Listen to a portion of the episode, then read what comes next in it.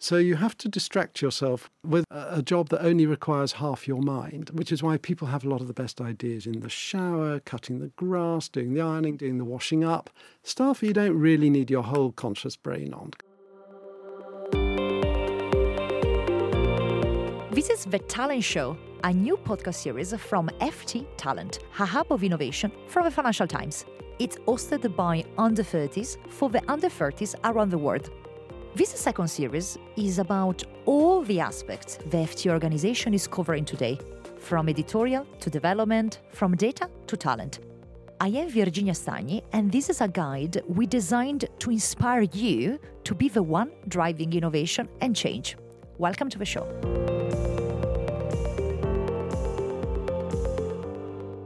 Another episode of our talent show by FT Talent. And I'm here in the podcast studio with uh, Jonathan Black. How are you, Jonathan? Very well. It's great to be here.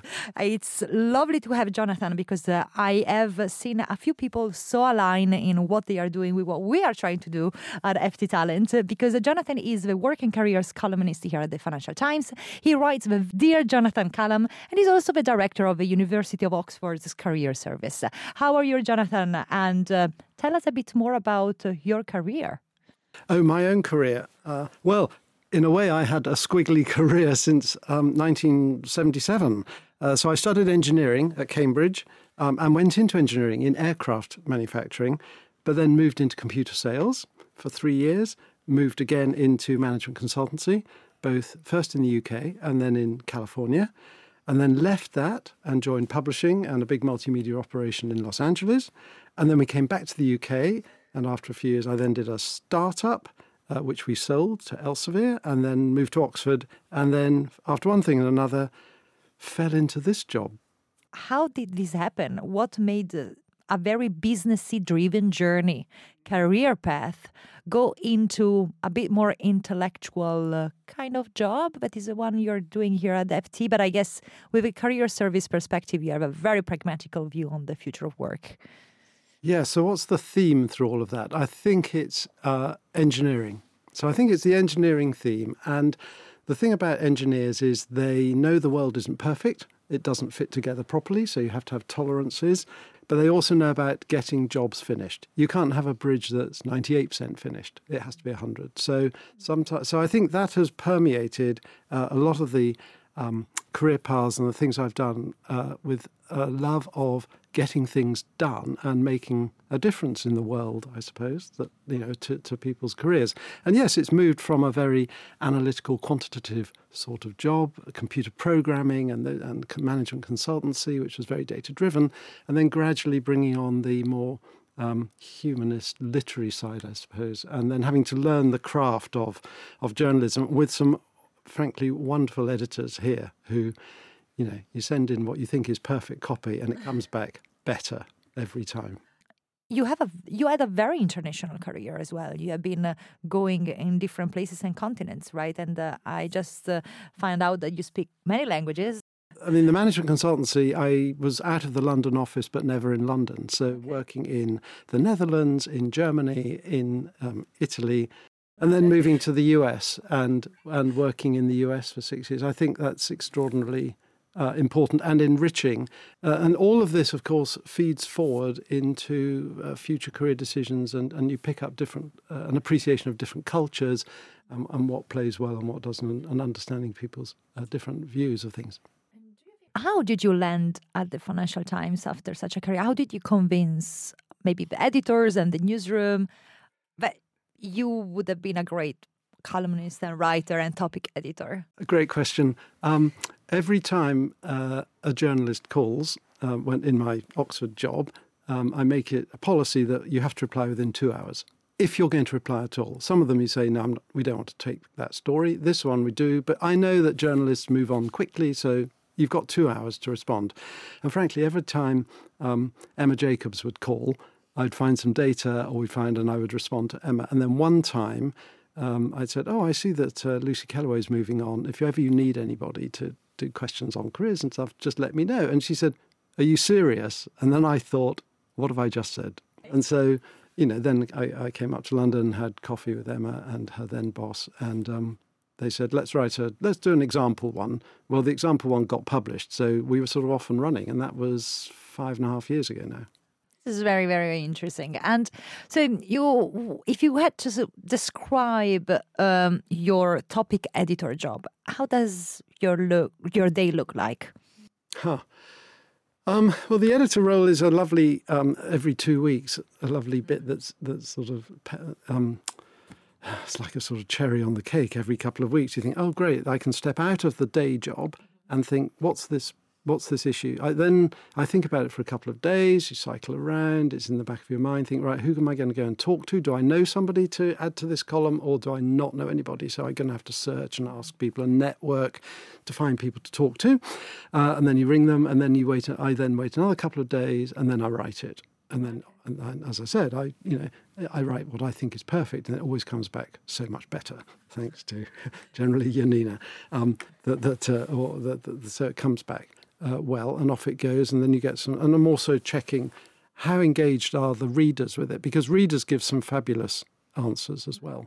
Um, I tend not to read theirs until after I've written mine. Uh, but the rest of the day, the day job, if you like, in the university, um, it's a combination of strategic thinking and trying to keep your eye on big projects that are going on that are going to take a few years or a year or two or or new schemes that are going on. And also, of course, it is a department of 30 people. It's seeing students, it's seeing uh, colleagues around the university. So there's all that to be done as well.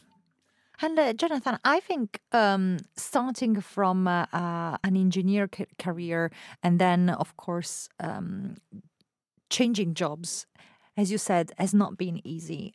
I I would love to better understand what skill set did you take in all the different jobs that you have done that you think that you're applying today in your current job? So I think we were talking about problem solving and analytical thinking, but then if I understood well, when you talked about a startup, I guess you needed to bring a bit of an entrepreneurial spirit. Yes, and, and finance. I learned a lot in management consultancy. Yeah. and two of the key things were um, the sin of omission is worse than the sin of commission. So it's far more important to just tell people everything that's going on, being very open, so that everyone is then aware of what's going on. Um, and the other mantra I learnt from that was the no pride in ownership.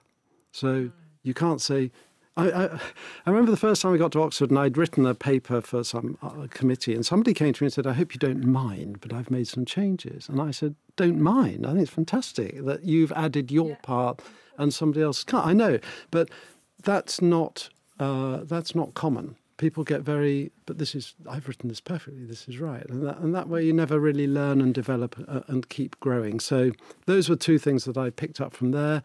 Um, how to work hard. Um, I mean, obviously, obviously, university you work hard, but the consultancy you work even harder. I mean, you've got deadlines, uh, just like journalists have deadlines. That that clock just keeps running. Um, so you learn how to do that, and then to balance all of that up what would you recommend to someone that is, you know, at the um, uh, first decade of their career, they are doing a career move, they want to do a career move, and uh, they say, but I've built something meaningful in uh, this consulting for firm or um, in this um, software engineering firm, and now I want to have a career move. I'm gonna change industry. I want to bring this new skill set uh, and learn something new, and my past skill set I want to apply it. But how you don't lose uh, that connections that you built maybe in uh, five years or so with a past company? Huh. I think we've had a couple of Dear Jonathan questions along those lines of people who say, I want to move into a different industry. Yeah. Um, or and bring skills to another industry I rather fancy. In fact, a couple of weeks ago, we had one of somebody who was in uh, um, uh, commodity broking and wanted to move, I believe, and wanted to move into film and media. I mean, but but bring those skills. So first of all, don't don't jump instantly. You know, this is a this is going to be a research project, just like a project at work, except it's got the most important part of it, which is you, um, and the most important thing you've ever had to market, which is again you. Um, but take it as a research project. I mean, it's what we would tell students. You know how to do research. Well, this is quite important research now, which is, you know, what is the industry about? Where can I get help? How can I learn about the industry before I even think any further? Then it's who can I go and talk to? Who's ideally made the same move as me, um, that I'm thinking about, and let's get it warts and all. Who made the move and came back again because it didn't work? I want to understand that. Nothing's going to be perfect. Um, so then it's all about information interviews.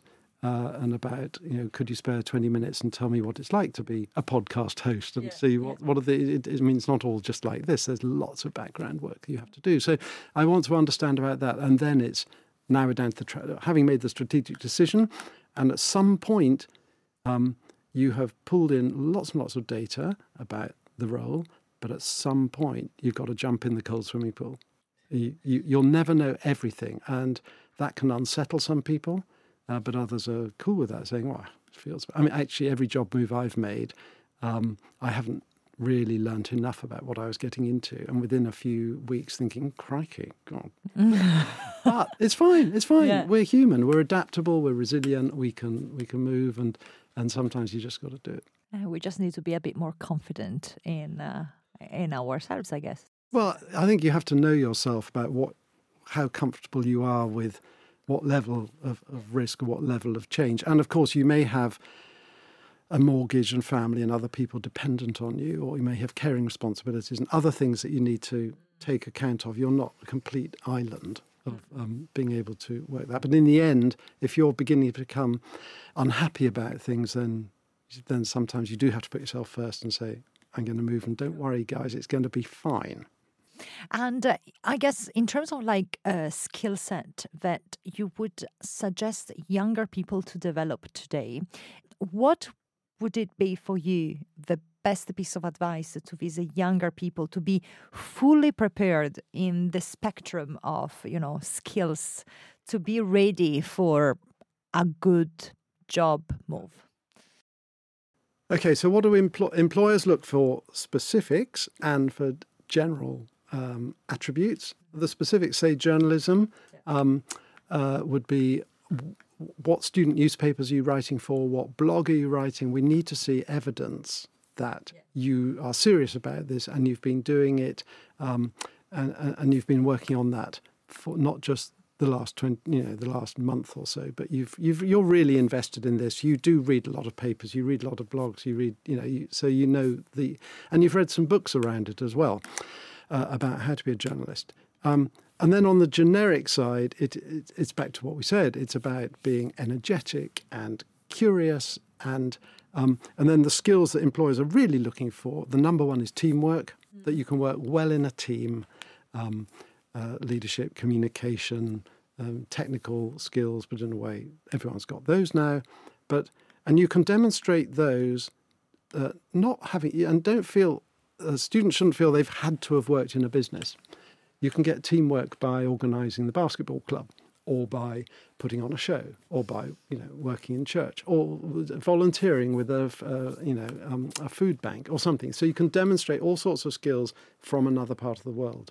Um, you know, your life is not divided between work and life; it's all one, and employers are very happy with that. So especially when you're a student and you haven't had many opportunities yet, and we don't really want to be going back to the uh, school uh, to well when I was you know 17 I organised the football club yeah. I mean we we can do stuff now but so that if you were a student that's what I'd be preparing is those sorts of how am I going to demonstrate teamwork and business awareness and um, uh, yeah communication leadership the usual sort of employability skills in terms of uh, recommending uh, younger people that are listening uh, to us right now in uh, keep learning I think uh, when you're out of university and you start a job, you're so focused on delivering one project, following what your manager is asking you, uh, ticking a few boxes. But how do you keep learning outside of a realm of uh, your, your the, the remit of your job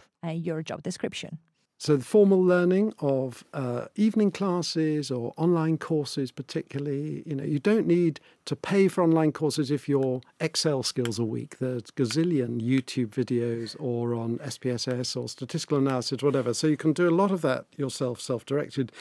But I think the more important learning is, is observing people around you, especially managers, going to lectures, going to talks, and reflecting why am I not enjoying this? Why is this not going well? What would I have done differently with that talk? why is that manager? That was brilliant. How did they manage to persuade those three people to do something that they weren't very happy with?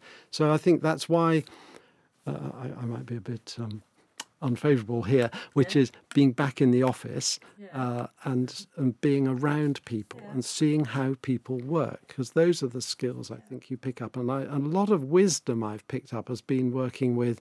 Um, uh, uh, amenable and difficult bosses as to you know both sorts as to say why did that work and why did that not work? And and then reflecting on it and thinking I actually that's a great um, uh, approach. I'm going to mimic that. I'm going to use those those ways of dealing with it. And that is something I'm going to try not to do.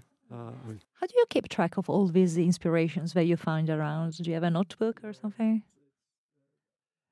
Often I mean, they're all there, I'm sure, in the unconscious. So then the trick is you've got to free up the unconscious mind, um, which you do by distracting it. You distract the unconscious, which is where all those other ideas about networking and all those other people you should go and talk to are, are brilliant things.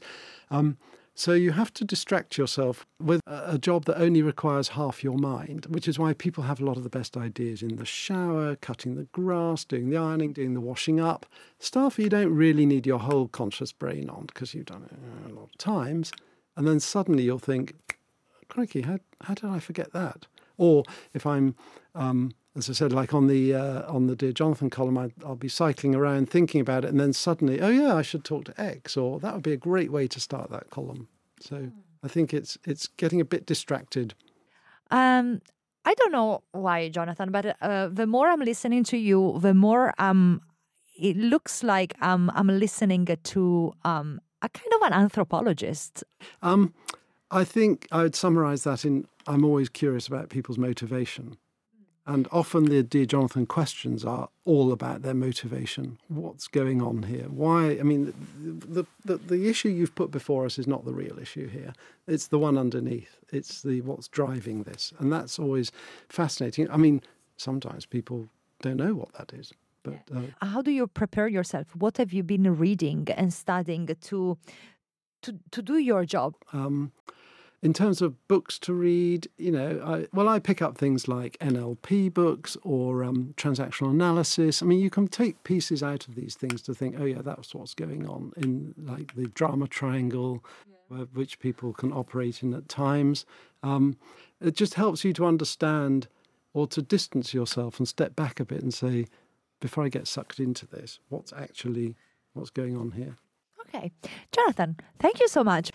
If there is one thing about this podcast is uh, always uh, opening up the podcast uh, studio to some bright young minds out there. And to today we have a Crystal and Gia joining us. Crystal, where are you coming from? What have you studied? tell us a bit about you. Hi, so um, I'm Crystal. I'm currently a second year accounting and finance student at King's College London. Um, yeah, so we're yeah. And uh, what uh, what is your question for Jonathan today?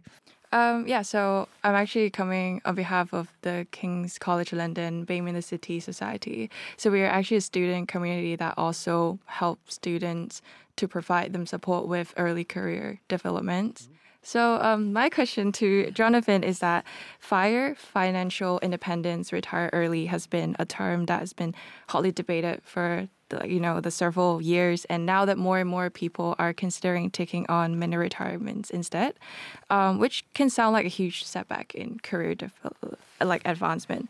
So my question is is taking a mini retirement always detrimental to one's career development or there are any potential benefits to that? And if someone's actually considering taking a few months or few years off work for a mini retirement, what kind of advice would you uh, like offer to them to balance between their career goals and personal aspirations?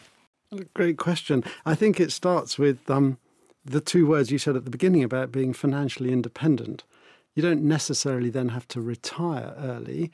Um, as you'll have probably picked up from the the rest of the podcast. I just think there are too many interesting things to do in the world to step back completely and just, you know, lotus seat on a beach, uh, even if you are financially independent. So why not put that to great use? Um, and it could just, uh, even an unpaid role of, um, uh, of influence or working with uh, charities, voluntary organizations, or something that's close to your values, like sustainability or biodiversity or um, poverty or early literacy or something like that. So, um, none of which are definitely career in. Um, uh, for a specific career, but they'll always be great. And it'll also um, open you up to new things that are out there in the world. So, but I mean, it's great to be in a position to be financially independent, um, if only. Uh, but um, maybe not yet. I did meet somebody once uh, at an alumni event in New York who said, "Well, I've you know." I, am financially independent from this company now, and um, what, you know what can I do? Because this volunteer, I want to work for this charity, but they won't pay me enough. And I said, "Hang on a minute, you just said you're independent. It's a charity. Come on, like go and help." Um, uh, but no, he he still wanted to be paid because you know there is an element of uh, um, uh, that's how I'm valued in society. But if you're financially independent, I think I think you're right. Your the hint is it would be detrimental to a career, and given you don't know what the future holds, and you may need to get back and get another job and get paid again, it would be. Uh, you might as well go and do something, but what a great opportunity to go and do something you've always dreamt of doing, like saving turtles or uh, or, or, building homes for homeless people in Sudan or something like that, and then come back. But always be, they would be great things to talk about when you're going back for the next job. Or you could become a journalist, or you could become a, yeah, all sorts of things. Mm-hmm. Thank you so much, Crystal, and thank you, Jonathan. Gia, over to you and uh, tell us a bit more uh, about you. Yep, so my name is Jalin. I'm also a second year accounting and finance student. So we both represent the KCL BAME Society today. And I'm also like the secretary of the King's College London Malaysian Society. So my question for you today is given that it is daunting to find your first job and the transition from university to your first job, it is kind of scary to everyone. So what advice will you give to a fresh grad when given a career opportunity? How will you make sure that it is the career for them and is suited for their future career development? Um, well, you can't be certain it's right, and that's the beauty of life. Is is that um, the future is uncertain, um, as long as it feels about right and it you and you are ready to move. I mean, it's the old aphorism about um, the bird sitting on the branch of the tree uh, is confident, not because uh, she, the branch is strong, but because she has wings and can fly off if the branch breaks. And that's the same with you know students or with anybody taking a job. Is if if something goes wrong, you can always leave and go get another.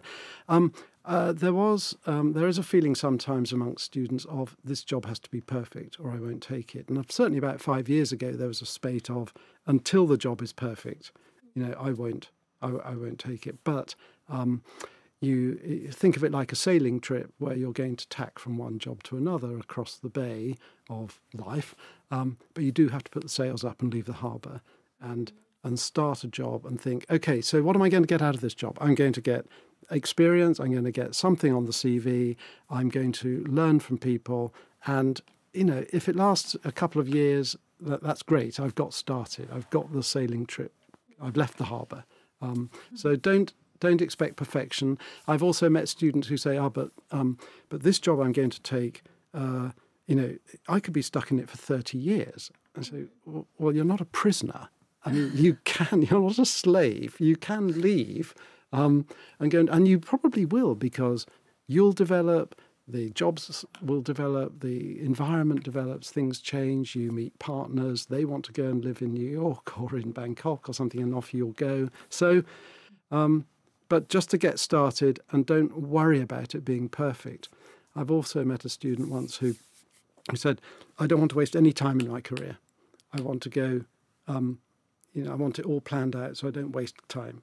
And I said, What you mean until you're 65? And he said, Yes. I said, Well, A, that sounds quite boring that you've planned everything. There'll be no surprises along the way.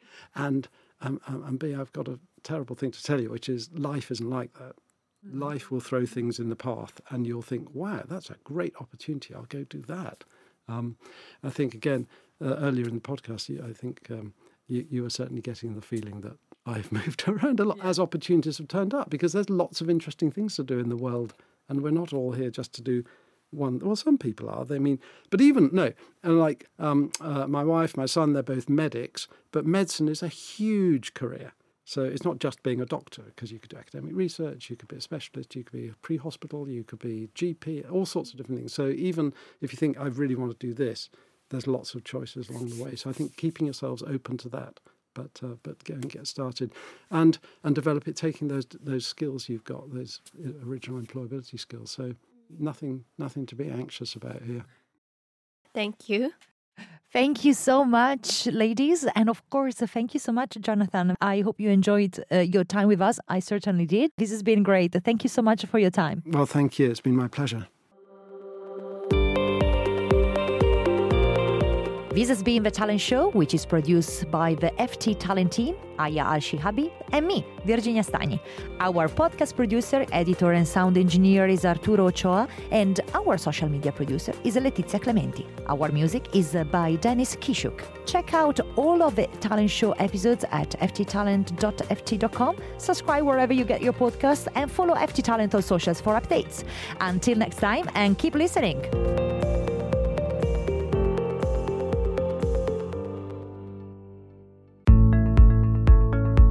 Interested in going to business school? I have a suggestion for you today. You can get the best advice from admission centers and officers and successful alumni with a new newsletter from the Financial Times. MBA 101, a new weekly email series. You can learn everything you need to know about applying for the best MBA programs out there in just six weeks. Sign up MBA 101 on the Financial Times website.